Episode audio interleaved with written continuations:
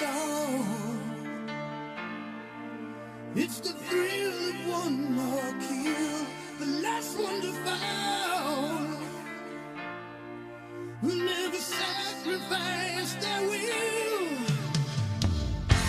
Don't ever look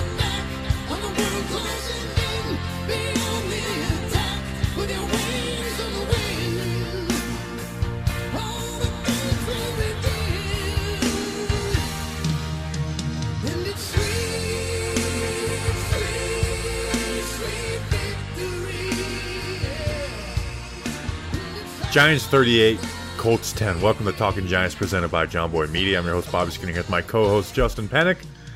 And we're celebrating the playoffs. The Giants lock up the sixth seed with a blowout win versus the Colts. They are locked into that sixth seed, so they'll be facing the number three seed two weeks from now in the wild card. Justin, we came into this game asking for a win. This is a game they should have won. And not only did they win, they dominated from uh, not start to finish, but they dominated to the finish. Yeah. And they did it in front of their home crowd too, which man, do we do we deserve that? You know, all, all those fans that, you know, either you make the trek out once a year or you make the trek out to MetLife Stadium eight, nine, ten times a year if you include preseason games. Man, did Giants fans deserve to see this at home and, you know, us wearing blue and getting all excited. And from start to finish, MetLife Stadium was really a party today. It was so so fun to be a part of and Bobby Skinner, we we deserve this, man. We really do. And for me, this isn't even just a wow, the Giants won this game against the Colts and it was a really great game. Clinching the playoffs has me really looking at like reflecting on how far that we've come. This is like a how far that we've come moment. Forget winning games the last two years when it got into like the month of December and January, you know, not only were we looking to maybe win games, but we weren't even sure if we were going to score points. And we weren't even sure what this year was going to hold, you know, this 2022 season. We had no idea what it was going to hold. The regular season is going to end with Brian Daboll, Joe Schoen, the New York football giants, and us going to the playoffs. Bobby Skinner, how are you doing, man? Oh, I'm I'm I'm amazing, man. And you know, we'll you're gonna we're gonna talk about like if you know our whole like if they made the playoffs, what went right scenario. But man, I remember even going back to training camp practices, and we look at how efficient Daniel Jones is, and we're gonna talk a lot of Daniel Jones. Um, in this episode, obviously, but it's like you remember coming away from those training camp practices, like this does not look good, man. Like there was days where there were like multiple days where they're completing like 25% of their passes in practice. It was bad. And and DJ's missing guys with like and it's just like, man, this is this is brutal right now. I don't know this this offense does not look like it's going to look good until now where it's like DJ just operates uh, flawlessly like this offense, you know. Um they've done so much, you know, the first playoff since 2016. This will be the first non-Eli playoff game since 2002, which will be Wow. weird. Like that's that's, cool to something. I, I wrote down the line in my notes. I'll just say it now with Daniel Jones, like because we're going to talk a lot about Daniel Jones and very positively. I'm excited to see that kid in the playoffs. I really am. Like I, I like what he's made of, and this year he's put it together. You know, with the good with good coaching, and he is a player where like I'm not worried about him in the playoffs. I'm worried that guys will let him down in the playoffs. Like I, I am excited to see what number eight does in the playoffs because I really think he's the kind of guy that's made for that type of shit. You know, even at Duke, like I remember him playing Clemson. You know that game. You look back at the score and the stats, and you're like, "Oh, he didn't play well in that game." Go watch that game versus Clemson. You know, and that was Clemson at their peak, and he was getting lit up, play after play after play, still delivering throws, and guys were dropping passes. You know, whether it was you know him scrambling to the left, throwing the ball 45, 50 yards downfield, a dime, wide receiver drops it. Like, so I'm very excited to see him in like the toughest of moments because this is where you you really find out a lot about uh, about a lot of players. Yeah, and the thing with Jones is how much adversity has he gone through in his career? I mean, you already mentioned at Duke, you know, all, all the adversity, you know, that, that he went through there. And I think, you know, I, I hate to do this, but this is what, you know, him and a Super Bowl winning quarterback like Eli Manning, this is what they have in common is that they're able to take these hits, whether it's the physical hits or whether it's the the hits of how many coaches did, you know, has Daniel Jones gone through, how many play callers has he gone through, how many wide receivers is he throwing to, how many times have offensive linemen gone in and out, in and out, in and out over the course of, you know, of his first four years of his career. And the dude just keeps fighting back and he's getting better. He's not getting worse. You know, he's, he's getting better as time goes on. And, you know, he's always just been a guy that's so easy to root for. And, you know, it's, re- we're reaping the benefits of it right now. And he is operating really flawlessly. Like we talked about, I think it was, was it after the Washington game, Bobby, where we said like he just has really good command of the offense? Yeah. If he had really good command of the offense then, what what does the last two weeks mean? Yeah, I mean the last two weeks he's he, I mean, he's just been like the last two weeks he's balling. The whole year he's been playing just well, you know, and doing everything like that the offense is asking out of him. Right, but know? they're giving him the tools, I feel like, these last two weeks. And it's very cool and interesting to see that they let him do it the second week in a row because the Colts defense, I know the Colts are bad. They they definitely were packing it in. There's a lot there's a lot of stuff that's wrong in Indianapolis right now. But the Colts defense is better than Minnesota's defense, especially, you know, the Colts passing defense is better than the Vikings pass defense. Vikings pass defense is the worst in the league. It was cool to see the coaching staff give him the tools to be successful by letting him kind of throw in early downs and also by, you know, they were they, they were running him a little too much in the second half, in my opinion, but they gave him the tools to be successful. And man, was it just an awesome, productive. If points were going on the board today, it was because of Daniel Jones outside of the Landon Collins pick six. And we asked the question like, okay, we have a game where the Giants should win. Like, you know, they, you know, are they going to go back to some of their old stuff, or are they going to continue to put this offense in Daniel Jones' hands? Today is the answer. Like, they understand this for this offense to be successful, it has to be through Daniel Jones. Lo and behold, you know, we we're watching an NFL offense. That's what the last two weeks feels like. We're watching an actual NFL offense operate. Lo and behold, when you watch an NFL offense, usually those offenses let the quarterback be the ones that are they're the heartbeat of the offense. They're the ones that are driving the offense down the field. They're the ones, they're the reason why points are being put up on the board. And that's what we have seen over the last few weeks. Not just Daniel Jones playing extremely well, but the coaching staff letting Daniel Jones cook, do the things that he needs to do. I feel like I'm watching a competent NFL offense, and it's because the quarterback is the one that's running it. Yeah, and, I mean, and today, 19 to 24, completed 79% of his passes. Uh, you know, he had five incompletions. Two were to Saquon, one was a drop. Other one was that, remember the, the first drive of the game where it was the third down and it's like, oh, he almost got intercepted. That was like a clear defensive pass interference where the linebacker just runs into Hodgins, runs straight in the Hodgins and they don't call it, you know, in this game. You know, two touchdowns, zero interceptions. On the ground game, 91 rushing yards, two rushing touchdowns. Uh, like, I- like you said, he was the offense, and in the running game, when they did hand the ball off, they did it well. They did it when it made sense, and that, uh, you know, that led to success. You know, this is three straight games of Saquon going over four yards a pop, which we were in a nasty, a nasty like run where they were trying to force it to him, and it just was not working. Now they're letting the game come to Saquon. Um, but Justin, with Daniel Jones overall, like he's had a bad wide receiver court and uh, not a great O line, and he just continues to elevate others. You know, whether it's this game in the season, you know, in 16 games with this this this unit with this offensive line, he has five interceptions. Five interceptions. That's that's great numbers. Do you remember the the context around some of them? Like, let's try and go through them because I think one was a David Sills falling down. We got one David Sills. Yeah, have the tennis. Well, it's there's five, so we can go through quickly. First Yeah. one, Ti- Titans, horrible. Can't have that. That's definitely the worst of the bunch. David Sills throwing down, falling down versus the Cowboys.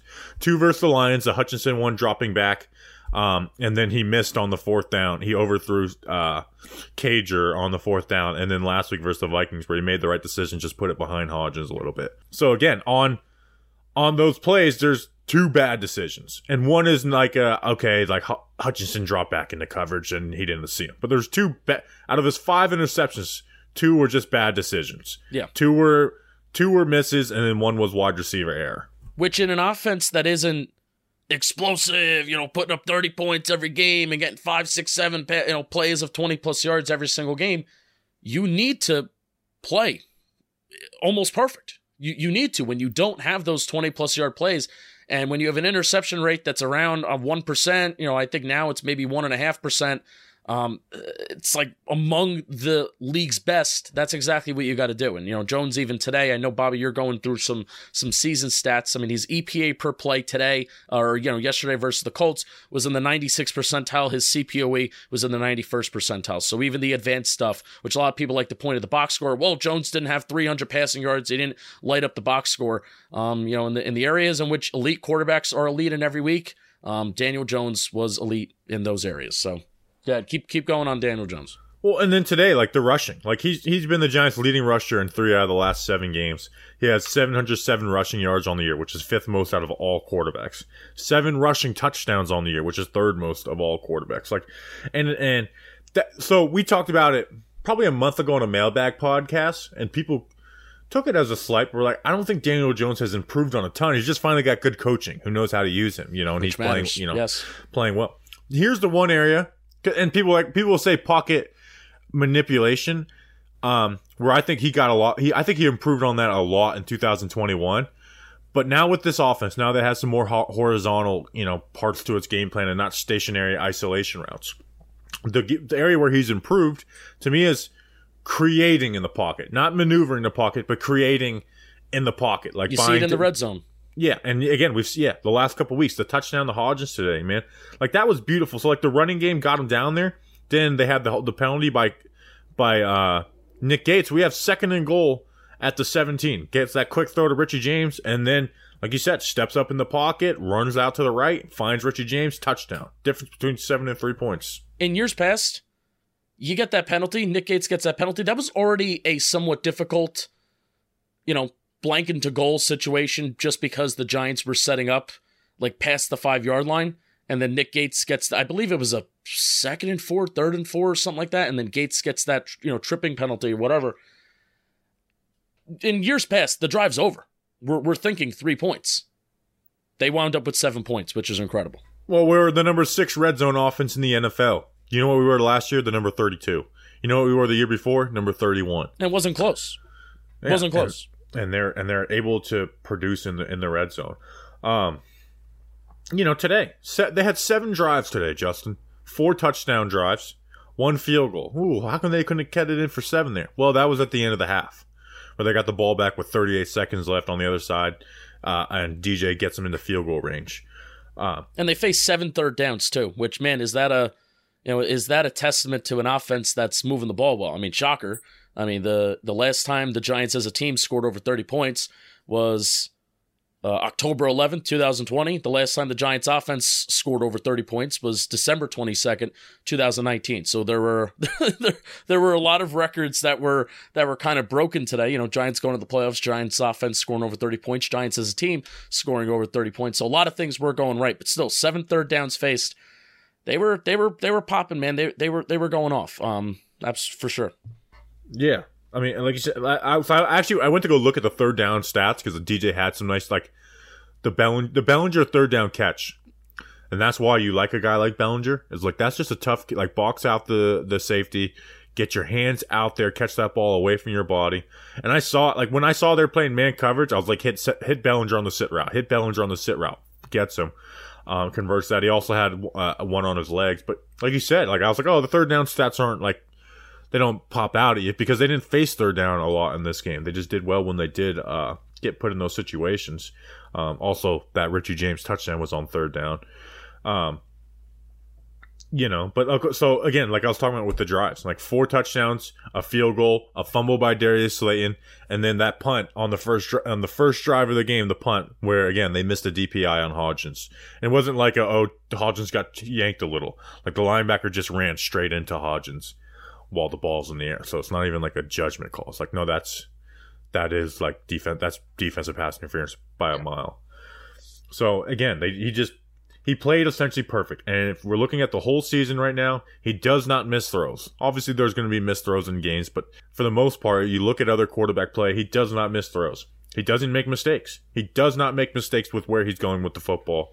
Um, and he's become he's manipulating the pocket and he's creating plays Yeah. with his legs.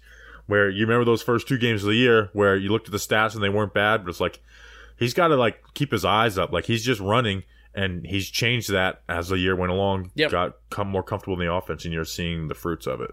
Yeah, which he's he's finally gotten comfortable with some receivers too, which that's huge. I mean, Richie Richie James and him have always had a pretty solid connection, but I think that's gotten even better as the season has gone on. Isaiah Hodgins uh, has added some nuances uh, to his route running that Giants that a Giants wide receiver hasn't had this year.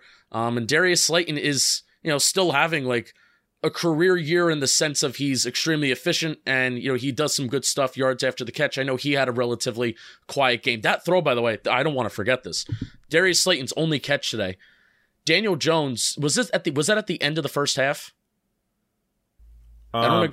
well, he had the fumble on one catch, and then There was a, I'm there was another catch that he had. I thought he only had one catch. The- he had two there was an, two catches. So the the catch that he didn't fumble on, DJ was getting tackled. He was about to get sacked. Oh yes, getting tackled and, and he threw the ball while he was going to the ground. Like that was Yeah. a nice throw. awesome. I I mean, out of all the throws and all the plays that happened today, I thought that was easily the most impressive play because the dude is literally getting tackled and sacked. He's going to the ground and he throws it not only a little bit down the field, throws it towards the sidelines and past the sticks. First down, Giants. That You was you could hear the crowd cheering through the TV Oh, yeah.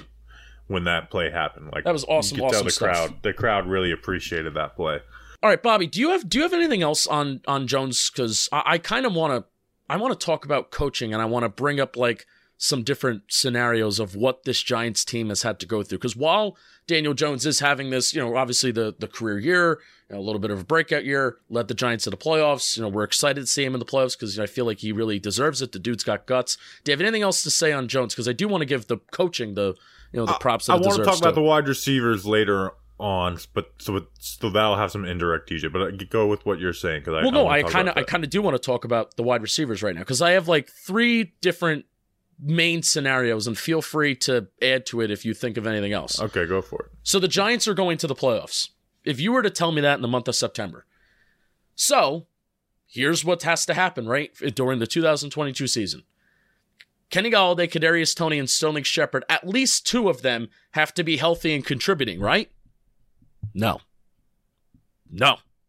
that none, none of that is is true, which is such a crazy, crazy, wild thing to think about. And again, this is a show, this is a moment, this is a game where I can't help but just reflect on how far this team has come and thinking about what we what we were thinking in August and September about if this Giants team is going to be successful, this is what has to happen. XYZ has to happen. And num- probably the the number one thing is Kenny Golladay, Kadarius Toney, Sterling Shepard, two out of those three guys have to be contributing and healthy. And none of them are.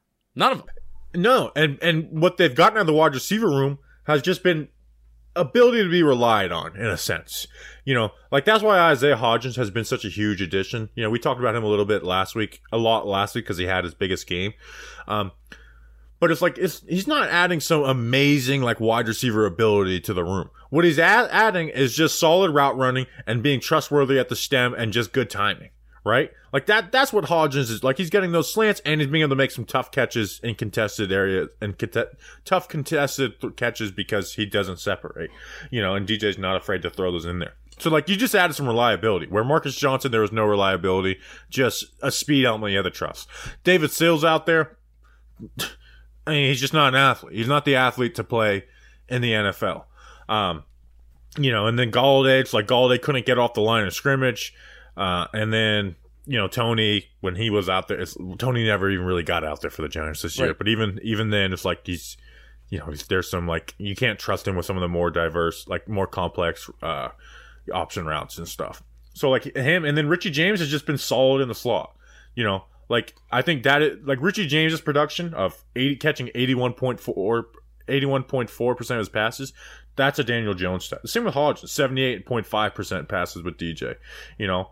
Uh, and then Bellinger. Like we like Bellinger.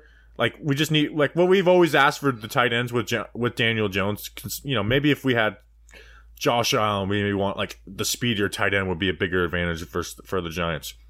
But with Daniel Jones, like just give us a solid, reliable guy, a guy who can block and can be make tough catches and contest uh, in in the check down areas in the middle of the field. Well, he's catching eighty six percent of his passes on the year, and you saw that today with the you know the throw down the sideline, good catch, and then that third down conversion. Like that's what we want out of you guys, and DJ is making the most out of a very lackluster wide receiver room. I'm trying to find I'm trying to find the replay right now. Was that Daniel Bellinger 24 yard catch the same play that they ran against the Vikings where he fumbled where Bellinger was lined up in the backfield or was it a crosser where he was lined up as like a conventional tight end? I leaked out. I, I gotta now. I gotta relook at that. Um, but no, he. I I I don't remember exactly. But it, no, I think he was kind of more on a wheel route because he was kind of going up the sideline. So I think he was maybe like leaking out a little bit instead of just a crosser out of the backfield. Wait, I, I have it right here. I'm gonna find out. He was. It was. Uh, he was lined up as a fullback again.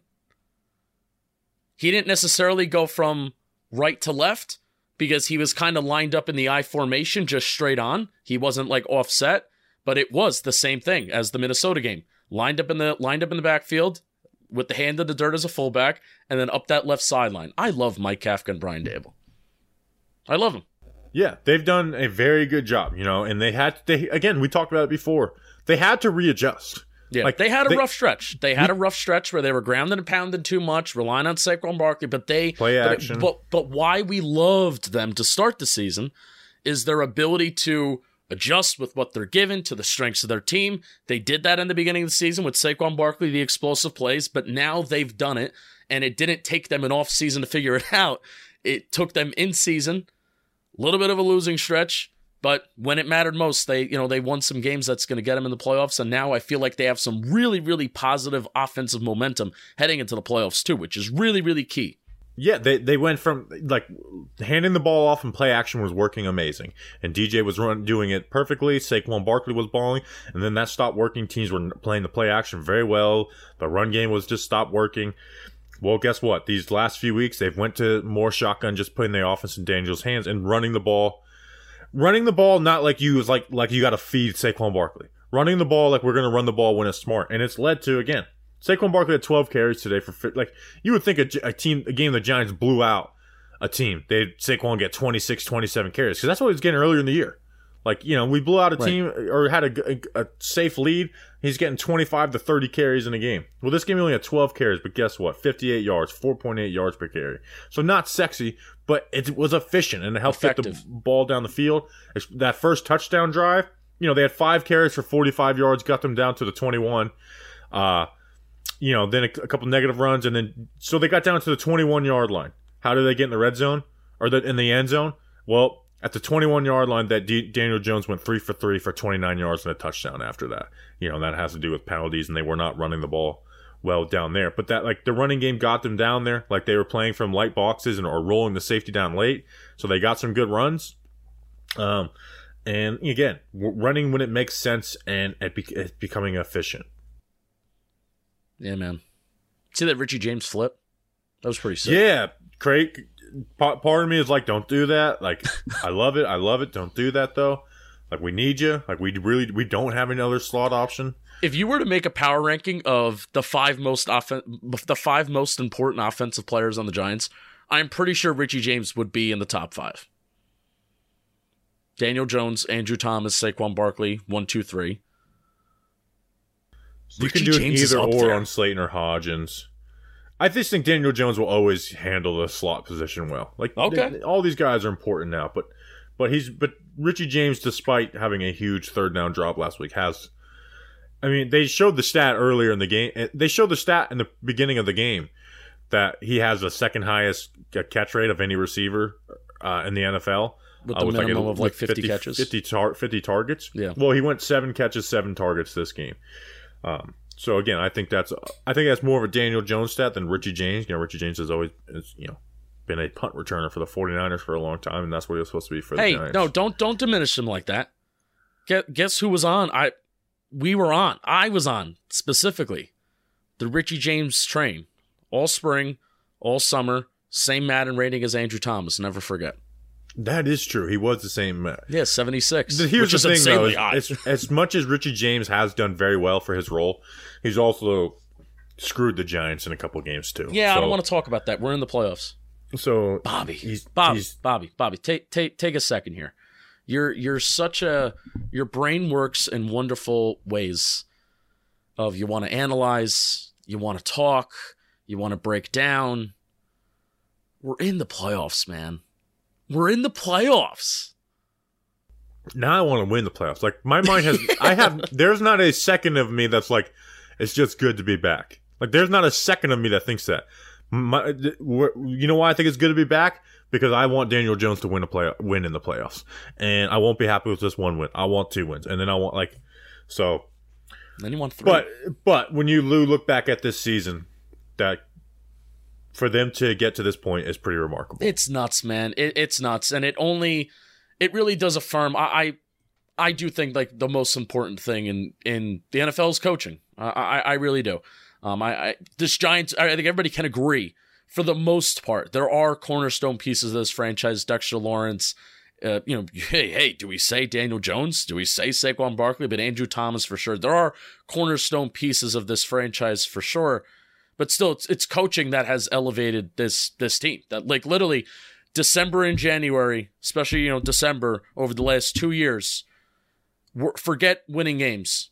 We're not even sure if the giants are going to go in and score points. We don't even know if the giants are going to score an offensive touchdown. I, I was putting in like a i remember doing a poll over the like the last three three or three weeks of the season last year saying will the giants score two offensive touchdowns and they barely got it. They like it was the final game of the season, and they like barely got that second offensive touchdown. I mean, even I mean QB sneak. I hate to just bring it up, but the the two QB sneaks. Uh, I I don't particularly always just love to talk about that, but the two QB sneaks. That's like the the Giants were a national embarrassment. They were a national embarrassment. They weren't just bad. They weren't just bad. They were a national embarrassment in the NFL. Fast forward here, and we're back. Yeah, and that's why, like, so like we're all this excited, and it's like, well, they beat the Colts, but there's Don't- two reasons why. There's two reasons why we're so excited. One, this is kind of like a season long, like we made the playoffs podcast. But here's what did we say on the preview pod, Justin? Like we weren't just we go went into this game like the Giants are going to win because the Colts offense can't hang. Like the, like let's let's just be real. The Colts offense can't hang. They're too bad. They're too bad to to win this game. Like the Giants would have to royally screw up on offense. But we're like, doesn't matter. Go for their throat. Play offense and do your best to score as many points as possible. And that's exactly what they did. I mean, every single and again, this Colts defense is not as bad as like as people would think because of you know because of how bad their offense is. Now, there's something to be said for players probably being a little checked out for the season for them. Um, you but know, take advantage of it. That that's the like this Giants team they're not talented enough to not just go like to take advantage. So again, this was as much as you want to be like, oh, it's the Colts. Like there's a lot of pressure. This Giants team still is not that talented, and they went in and a game where winning in. A lot of guys have not been in this situation in the NFL. You know, like we got a lot of, like like big time players who like Dex never been to the playoffs. Leo never been to the playoffs. You know, That's Daniel crazy. Jones, Saquon Barkley. Um, you know, uh, Who has know, been to the playoffs? our wide receiver roster? core, you know, is is you know Slayton and Hodgins, and then you know a punt returner from San Francisco. Jihad Ward. I feel like a lot of the defensive, some of the defensive players have been to the playoffs. Jihad Adoree Ward, Jackson, Adoree Jihad Jackson, Jaylon Smith. That, that like that like might be it. Yeah, that that is it. Love it. Um, this is what so- this is why it's so important too. This is why it's so important. If you think that some of these guys are going to be here for a few years, you know, Kayvon, Azeez, you know, e- no matter how many games it is in the playoffs, getting in the playoffs and getting this experience, I think is so so invaluable. So I I'm I'm so pumped to do it. I'm so pumped that we did it. I'm so pumped again that we did it at home. I'm pumped that we were there to witness it. Um, and today was just really a Landon, was just an someone awesome said. day. So Landon Collins, Landon we'll Collins. talk about. We'll talk about him in a second. We're going to talk about Landon Collins. Without hell of a game for him. First, this episode. Well, one of our sponsors for this episode to this episode is, Is this us. episode. This episode is it's talk. It's us. It's it's it's us. The Talking Giants crew will be having a watch party live stream on the fifth, 14th or 15th floor at Mr. Purple in NYC. We can finally say it. We're saying it out loud. Um, seriously, come on out. Like we we we have at this point we have plenty of tickets left.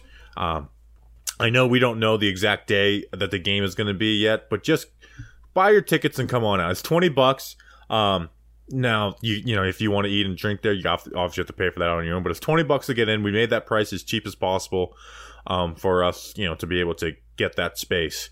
You know, like it's it's we're not making any profit off of this. We just wanted to do it. So we're going to be out there.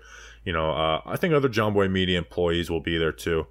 Um, but you know, come out support. Like this is again, Giants gonna be on the road. Come, like I, I think this will be very fun. Like if you're a ta- if you are a talking Giants fan, this is something where it's like you're you're not gonna want to miss it, No. right, Justin? No, never. No. And uh, I was talking with some people today at our tailgate, and then we went to the Candlewick Diner after the game, too. I was talking with some people at our, at our tailgate.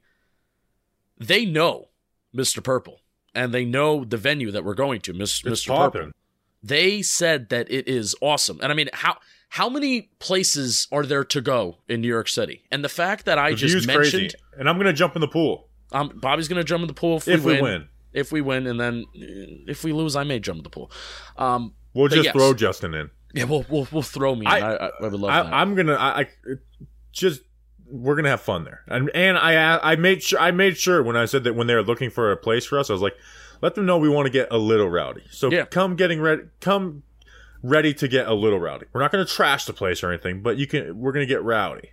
so we're gonna put the you know details in the description. We're gonna put the link to buy tickets in the description, so that's where you can go. You want to be here. You know when we're gonna be watching the playoffs, we're gonna stream. We're gonna have a watch party. Um, we're gonna have speakers, so you'll be able to hear us too while we stream. And then obviously during commercial breaks and stuff like that. Um, I know I, I know Bob, Bobby may want to be stayed in and locked in and focused, but I definitely want to be going in the crowd, hanging out with people, and you know wa- watching with all you. So it's not just gonna be us streaming and then all you hanging out. You know we're all, we're gonna be all integrated. and We're all gonna be hanging out together. So link in the description. Oh, I'm gonna be Chris Farley in the thing. Like I'm gonna be going nuts.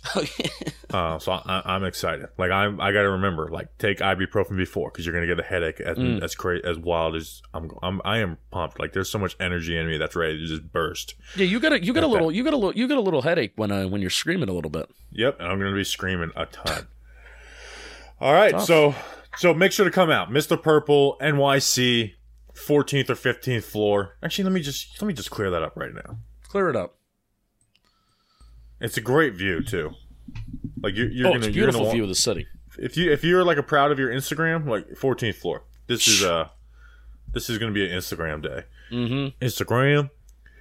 All right, Justin. Uh, I talked about why like you know the the Colts offense was never going to be hang, be able to hang, and they couldn't. Uh, but the the key play for me on defense, like the, their only offense generated was off of a heave to Parris Campbell that he caught. Um, you know, like Was that was that Cordell Flott in coverage or was it Zyon Gilbert? no, it was Xavier McKinney. Oh, excuse me. Talking Oh, about the okay. fifty yard the fifty yarder. Yeah, I thought it was. I thought I saw an eight in there. Um, You may know better than me. McKinney was the one that was on him, but he was into like double coverage. But I might have even been Fabian Moreau on him, uh, or, or or Zyon. Could have been anybody in the secondary. That's the moral of the story. By the way, Jeff Saturday, it's fourth and one. You're getting ready to run the play, nothing to lose, and with one second left, call timeout. Like, never mind, I'm gonna kick a field goal. Like that is the. I I hate talking about situational coaching because I think it like diminishes like 95 percent of the jo- the mo- the 95 most important p- part of the job, and it's just something that's easy for people to talk about that don't know actually actually know football.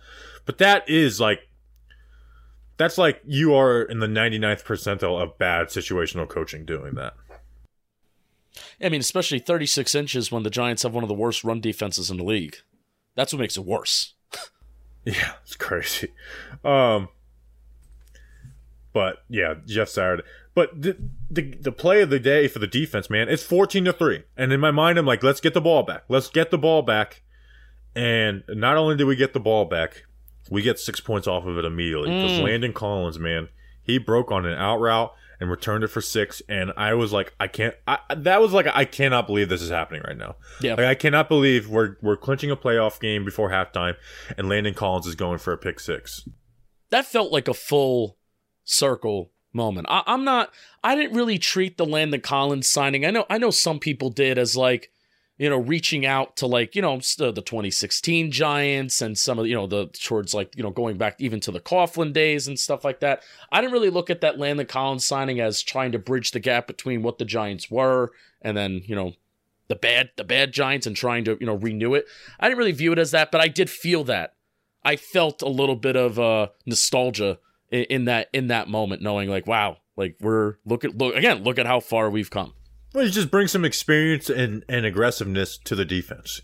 You know, and again, we're not expecting him to make, but he's made a play or two in coverage Why every not? game.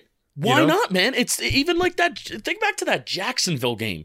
Jacksonville play. He hasn't really been given a lot of opportunities out there, Bobby. But the Jacksonville game, he made like a third down tackle, a third down stop. And what's been really impressive about Landon Collins over the last two weeks specifically, he has made two really, really good plays and coverage. When what was the whole thing and the whole frustration point with Landon Collins when he left the Giants and why, oh, he doesn't deserve all that money? It's because we criticized him in coverage. We knew that he was a very, very good run defender. We knew he could play the box, but he had an awesome pass deflection on TJ Hockenson, and then he jumped on that ball today, ran up the left sideline, six points for the Giants. That basically sealed the game, and the game was over, twenty-one to three.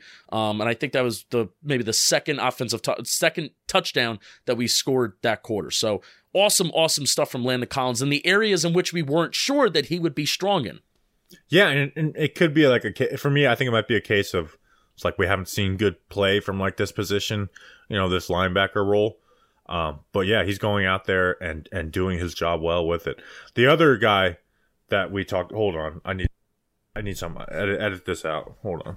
Well, how about this? Instead of Bobby Skinner um, taking a little bit of break instead of editing, I'm going to read a DraftKings ad because we got to do that. DraftKings Sportsbook is an official sports betting partner of the NFL. It's my go to when betting on the NFL this season and this postseason. I may be betting on the Giants. Bring on Minnesota. Right now, new customers can bet just $5 on any NFL team to win their game and get $150 in free bets if they do. Check this out right now. Everyone can earn up to one 100% boost with DraftKings stepped up same game parlays. Go to the DraftKings Sportsbook app, same place a same game parlay and combine multiple bets like which team will win, player props, point totals, and more. The more legs you add, the bigger the boosts, the bigger your shot to win. Download the DraftKings Sportsbook app now and use code WORLD. New code this year. New year, new code. That's what they always say. Place a $5 bet on any NFL team to win their game and get $150 in free bets if they do only at DraftKings Sportsbook with code WORLD. Talking Giants versus the world. Use promo code WORLD when you sign up for DraftKings. Minimum age and eligibility restrictions apply. See show notes for details. Bobby, uh, what what did you need to go do? Uh, nothing. Uh, Wow. I, was surprised our code is world instead of violence because we are a culture of violence. And Yeah. my gosh, did that come out today? Kayvon Thibodeaux. Good transition. Kayvon Thibodeaux, man. And again, we this this play got us the ball back, and one, it saved us a timeout. You don't think we ended up having to use it, but it saved us, a, saved the Giants a timeout. Um, you know, when they went to go down and kick a field goal, Kayvon Thibodeaux sacks Nick Foles and Commits injures him. By the way, that you know that was an untouched sack, but you know speed off the edge matters and that type of stuff, and so he did a good job on it. Um, but the first play of the game is the play of the game for Kayvon. Like Kayvon jacks up that tackle, gets inside, tackle for a loss, and like that sets the tone for the game. Like you are not running the ball on us with ease. Our our playmakers up front on the D line are gonna make plays, and that's something that Kayvon was not doing earlier in the season. Was Yeah, I in the thought run this game doing that type of stuff. I thought this was his best game against the run this year, no doubt. And he just like again jacked him up. He had another tackle for a loss. Then Nick Foles is like dying on the ground, and Kayvon Thibodeaux not only is celebrating next to him, the longest sack celebration I've ever seen in my entire life. I timed it; it was over eleven seconds, and he did ten uh Snow Angels, snow angels snow or snow snow say. angles, as I tweeted. Yep. Um, Vid- video got two million views, and you tweeted out snow angles. Uh, That's one of those things that everyone understands. It's everyone knows the difference between angles and angels, but it's just whenever you sure? type it out, it just your mind goes to angles. Yeah, it's like it's like me saying net negative and net zero. Yeah, I, I, I, Eh, it's not totally the same. um, Carl Banks, but uh, Kayvon Thibodeaux committed murder. Nick Foles like legit had a seizure, and he no, he didn't legit. angels. You can't say legit here. He didn't actually have a seizure. He just he, hurt his ribs. he looked he looked like he was Julian. He looked like he was having a seizure. yeah, but that's not legit. He did. He looked like he was having a seizure. Julian. I saw him. Uh, I was dying because it looked like he was having a seizure, and I I was just looking at my roommate, just like this guy is doing snow angels. He has no idea the dude next to him is just like compulsing, And he wouldn't stop. That's the thing. It's not like, oh, he was celebrating next to him. Like, no, it's like Kayvon. And again, I'm not blaming Kayvon. He's just celebrating. E- even if he did see him towards the end, I'm not going to lose my mind over that, anyways. This is the second time Kayvon Thibodeaux uh, retweeted us this year. What was that video and that edit that you made, Bobby? It's the Patrice O'Neal stand up of him talking about like football in his days, where it's like he's like now they when someone gets injured, you know they they they all pray for him. He's like not in my day. He's like we used to chant like he got he got. Par-. I, I mean I could play the clip. I also don't think people realize, but every football team at every level, like the entire team is pumped up when you knock someone out. Even if on TV and in slow mo, like it, it could be seen as dirty, like the whole team is hyped for you when you hit a crazy hit and the dude is unconscious. I mean, that is football. And Nick Foles was okay. He's just a rib injury.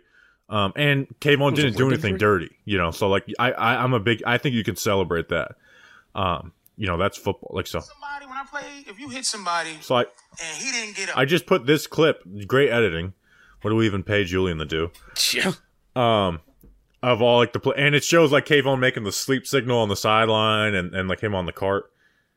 And I just like when we hit somebody when I play, if you hit somebody and he didn't get up, like we didn't hold hands with the with the other team and pray, like hold hands and all everyone prays for him to get up. We used to do a Indian like sell a hump dance circle around like yeah, look at you. Oh, oh, oh, oh, oh, oh, oh. Be like, and our crowd's like, he's paralyzed. That's right. Oh, oh, oh. We be looking for his mother crying. Be like, that's right, lady. That's what you get for letting him out here with killers. He can't even wiggle his toes. Take his socks. Take his socks. We would tie his socks around our helmet for the next week. Like the next team, they knew, oh, that's the team that be so just it's. I mean, that's just an all time stand. Like everyone knows that stand up clip. Um, Kayvon Thibodeaux retweeted it and he agreed. yeah, he's like y'all crazy. Then he deleted that, and then he just act, didn't just did an actual retweet of it. A lot of people being like scumbag retweet. It's like you know, it's just it's football. Um, And he's okay. But that, yeah, and and that's the thing. Nick Foles is okay, so you can laugh about it now. Like if, if Nick Foles was like actually like hurt seriously, like no one's no one's laughing about that. But I just after the game, I was just laughing to myself, being like, like Nick Foles is dying right next to him, and Kayvon Thibodeaux is doing the longest sack celebration I've ever seen in my entire And that was life. insane that they didn't like give him a flag. That It was that over not ten seconds. it was ten. He made he did the t- snow angel ten times. Like before I even realized Nick Foles was that hurt, I was like, "Is Yeah. this celebration?" Like Kayvon just won't stop this celebration. It was again, like I said, it was one of the. Even if Nick Foles didn't get hurt, it's one of the funniest sack celebrations ever because he just won't stop. Doing, it's the longest one I've ever seen in my life. There you go. So Kayvon Thibodeaux. culture of violence. Cult, culture Oh. of uh, violence. Speaking of culture of violence on the defense too, we can get hit up with some other points.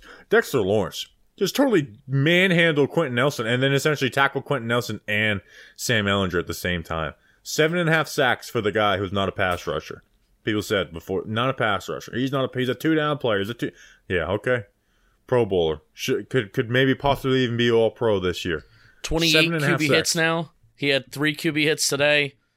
He's got 28 on the season. Remember how good Leonard Williams' 2020 season was?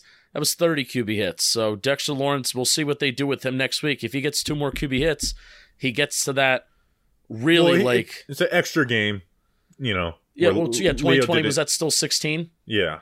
Mm, okay. So it's Okay. not the same. s- All right, I'll say this. I'll say this. I will yeah, say this. Leonard Williams' season overall was probably like better, but on a down it down out basis, Dexter Lawrence plays better than Leonard Williams did in 2020. Now, Yeah. part of that is playing the nose tackle position because Dex is not doing this at the three tech or the five tech spot. Um, but nonetheless, like he is more of like a a presence than Leonard Williams was. Yeah, I agree 100%. Um, I think it, I think it's more impressive too, just to have th- that down in down out presence and to also put up those numbers, those pressure numbers, those QB hit numbers. It's it's absolutely incredible what he's been able to do. And finally, Insane. like his his sack celebration was not as appreciated in previous years because he only got like four sacks a year. Now finally, it's like okay, the Dexter Lawrence sack, the sexy Dexy sack is, is getting appreciated. You know, he's saying sexy Dexy as when he announces himself uh, on Sunday Night Football. But okay, Dex, Dexter Lawrence is finally getting the appreciation that he's due.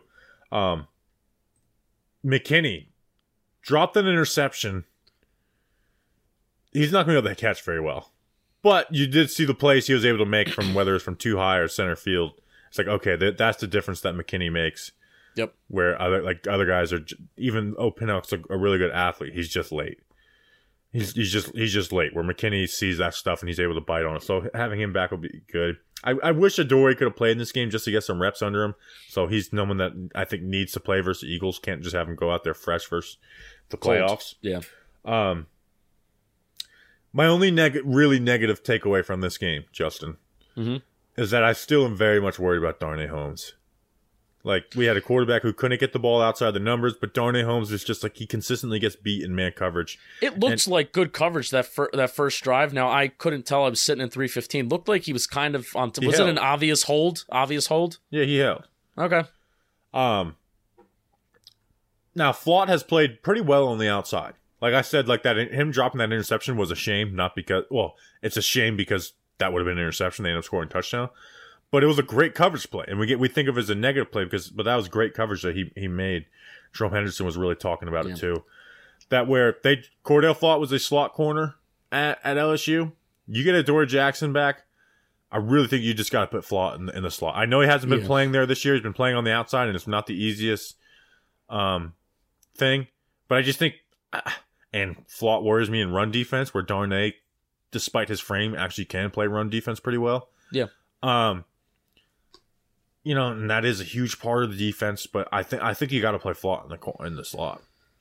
Flott in the slot. I, I don't think they've put Cordell Flott in a lot of compromising situations this year. Uh, I've tried to watch games, rewatch games in all 22, and I, I really don't do this super often, but Cordell Flott has been the one rookie this year that's gotten playing time that a lot of fans just haven't talked about what kind of rookie year is Cordell Flott having. And I've tried to go back and rewatch games, and I just don't see the Giants really putting him in situations where Cordell Flott really has to lock down his man here, make a play here, you know, take care of his business here. I think they've been trying to really help him out whenever he has been in the game. I think he's he's at two games of 41 snaps this year. It was against the Vikings this past week, and then maybe against the Panthers or a game earlier, very early in the season, he had 41 snaps. So I don't think they're gonna make that abrupt of a change at slot corner because uh, I don't agree with this, but they have put Darnay Holmes more than a few times this year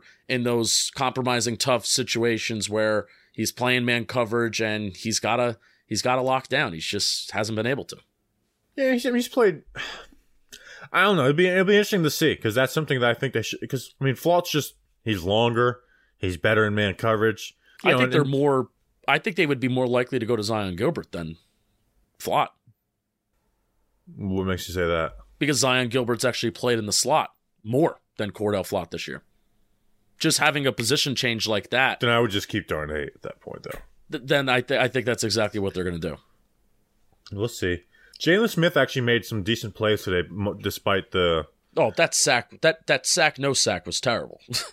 So there was a lot of defense of him, of being like the rules, the rules. My answer to that would be is like tackle with your eyes, you know, and Hug- or just hug wrap him. up, wrap Hug up. him. Where Don't let like, go. Yeah, you don't have to. No one said that you had to drive his ass into the dirt. Um, but you could at least just like wrap up and. I, I don't know. It's The uh, rules. This is J- this is Monday. Smith. This is Monday morning quarterbacking, but what I and he did like he did think Foles was getting the ball out. There's like no like, I for one I to two actually I am going to defend him a little bit. At what point did you ever would you ever think Foles was just, like why would Foles tuck that ball? You know what I mean? Um. So I I kind of get it. That's a that's a very that's a very interesting scenario to care about the rules when Jaylon Smith is the king of doing the RKO coming out of nowhere when the play is over and just jumping on a pile. Very interesting scenario to care about the rules when there's so many times you could be flagged anyway. I just don't like him. I just but don't like I, don't Jaylon want Smith. I don't want that to. And I think Jarrad Davis, who we didn't talk about much, I think he like the the the nugget came out from the beat that the Giants were trying to get Jarrad Davis for like a month, and he thought he was gonna the Lions were gonna end up signing him, and they didn't. Um, so he joined the Giants. So I think Jarrad Davis might be like he's gonna play next week. I really do believe that. Let's So do we'll- it. We'll Yeah. see. Next week is the time to do it. Game doesn't matter for the Giants. Yeah, so we'll we'll we'll see. But I, so as much as I want to be like, I'm gonna put like Jaylon's got to make a play there, but I also like I do understand the context behind it because Okay. I mean again, Nick Foles is not Lamar Jackson, Justin Fields, uh, Josh Allen. Like when he is sees someone coming right down the pipe at him and he goes back to throw, you there's no part of your brain that's like he's gonna keep this. So you know, just kind of gave him a little hit.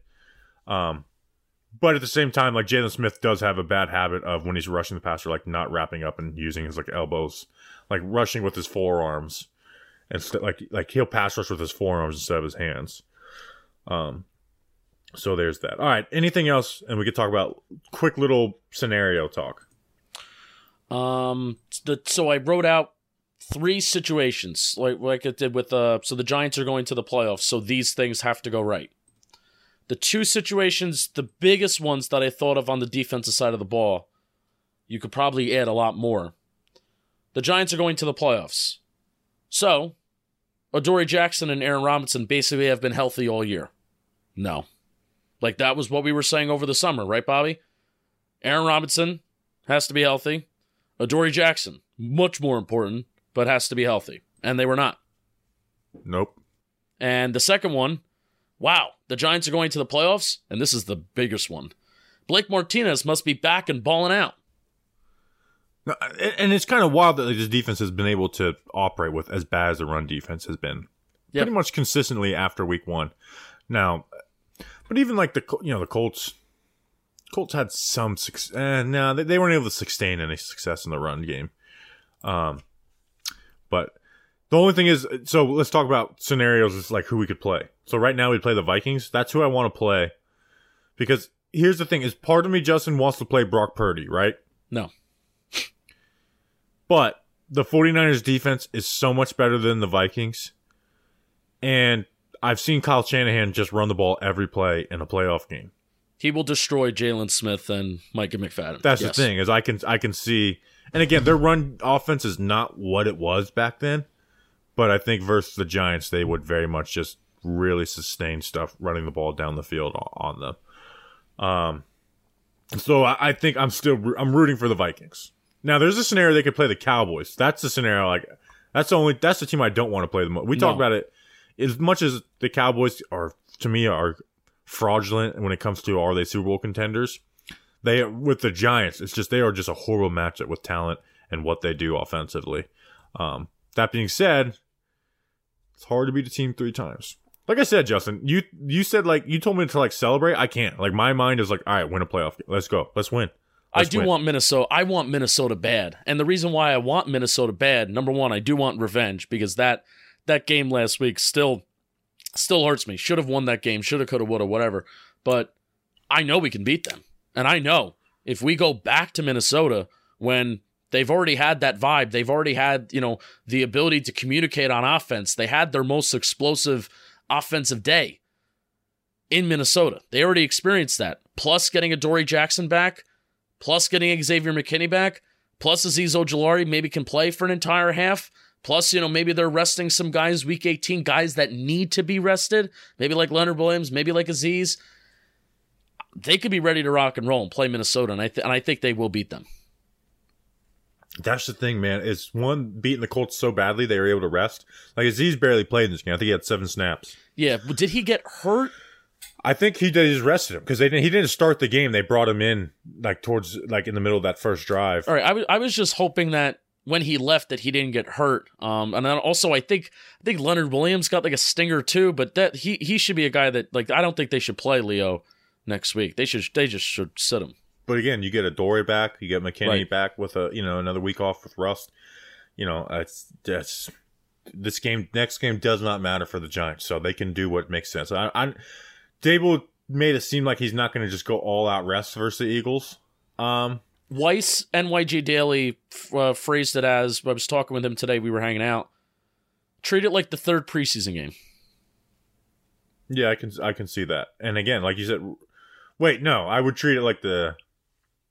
I would treat it like a preseason game, not the third preseason, because the third preseason game you don't even play guys. Oh well, I, I I'm I was going off of if there are four preseason games. So I guess now it would be, it would be the second preseason game, not the Yeah. third preseason game. I guess teams treat it differently. Where Judge treated the third preseason game like the old third preseason game, Daboll treat the second preseason game like the third preseason game. Bring back four preseason games, damn it. Um, the You season should be over preseason right now. The playoffs should be next week. Uh, What What do you guys think the line is for this this game next week? That's actually a really good question. I was wondering the Ten. same thing at Candlewick. What do you think, Justin? I've got it. Um, I think it's Eagles minus six and a half. It is 14. Whoa. whoa. So is Jalen Hurts must be like a must to be back then? I think it's just the Eagles need a win for the one seed, and the Giants have nothing to play for. Fantasy draft will be interesting next week. Fancy draft will will be interesting Justin next had a week. bad week this week. Ah, oh, yeah, Jelani Woods should have should have taken Michael Pittman, huh? Or one of the Giants receivers. Or one of the Giants receivers, Richie James. Uh, I I love him. Should have taken him second overall. Mm-hmm. Mm-hmm. All right. Tough. Wait, whoa, That- whoa, whoa, whoa, whoa, whoa, whoa. We barely talked about it, but I need to talk about it more. The Giants scored 30 points today. The Giants First as a team. since Week Five, 2020. the First Giants time on offense team. since the Andrew Thomas Bowl. That's right. Um, 10, 11, 20. The last time that they scored 30 You've points become kind of obsessed with the 30 point thing, so I'm very happy that like that's no longer like you're like the dog chasing the car. Like you you Yeah. you, you caught it. What do you do now? 12, 22, 19 was the last time the Giants offense scored over 30 points. And peop uh, somebody asked me, and I, and I guarantee you there's a lot of people that listen to it that's like, why is Justin so obsessed with scoring over 30 points? Number one, I, I think it's a good way to sustain success. if you if you score points in the NFL and you know maybe there's a couple games here where you know God forbid the Giants get to a shootout you know maybe they can win one of those games but also it's just cool to score points and the last time that the Giants scored 30 points and the last time that everybody else scored 30 points, that gap looks very different. It looked very different. Teams sometimes score 30 points by accident. The Colts a couple weeks ago scored 33 points. In the first Look at half, how bad. Look at how bad they are. Some teams score 30 points by accident. Even teams like the Texans scored 30 points by accident. And the Giants haven't even been able to do that once throughout the last two calendar years. So it's pretty cool that we were able to do it today and in the fashion that we did it and doing it at home too. And also, fun fact, the Giants scored 24 points in the second quarter. The last time they scored over 20 points in a single quarter, Bobby, do you know when? No. Julian. Famous game for you, fanboy of Odell. No idea. Week 15, 2015 versus the Carolina Panthers, where we came oh, back. Oh, okay. we scored sense. 21 points in the fourth quarter. But what makes it this even more impressive, guys, is that the Giants scored 24 points in the second quarter, and it was in a game neutral situation. The Giants, I, I'm, I'm actually going to, tomorrow, I'm going to see if I can try and find maybe the last time that the Giants scored over 20 points in a single quarter in the first half. Week 15, 2015, the Giants were down 35 to 7 in the fourth quarter, or they were down 28 to 7. They were down by multiple scores. So they came back. Great. They needed to throw the ball, they needed explosive plays, they needed points, and they needed them fast. 24 points in the second quarter in a game and kind of like a neutral situation there. Very, very impressive. Very, very awesome. I don't care what NFL team you're playing. If you can score 24 points in a given quarter, it's pretty damn good. I'm happy. I we did it. I could stop bitching about it now.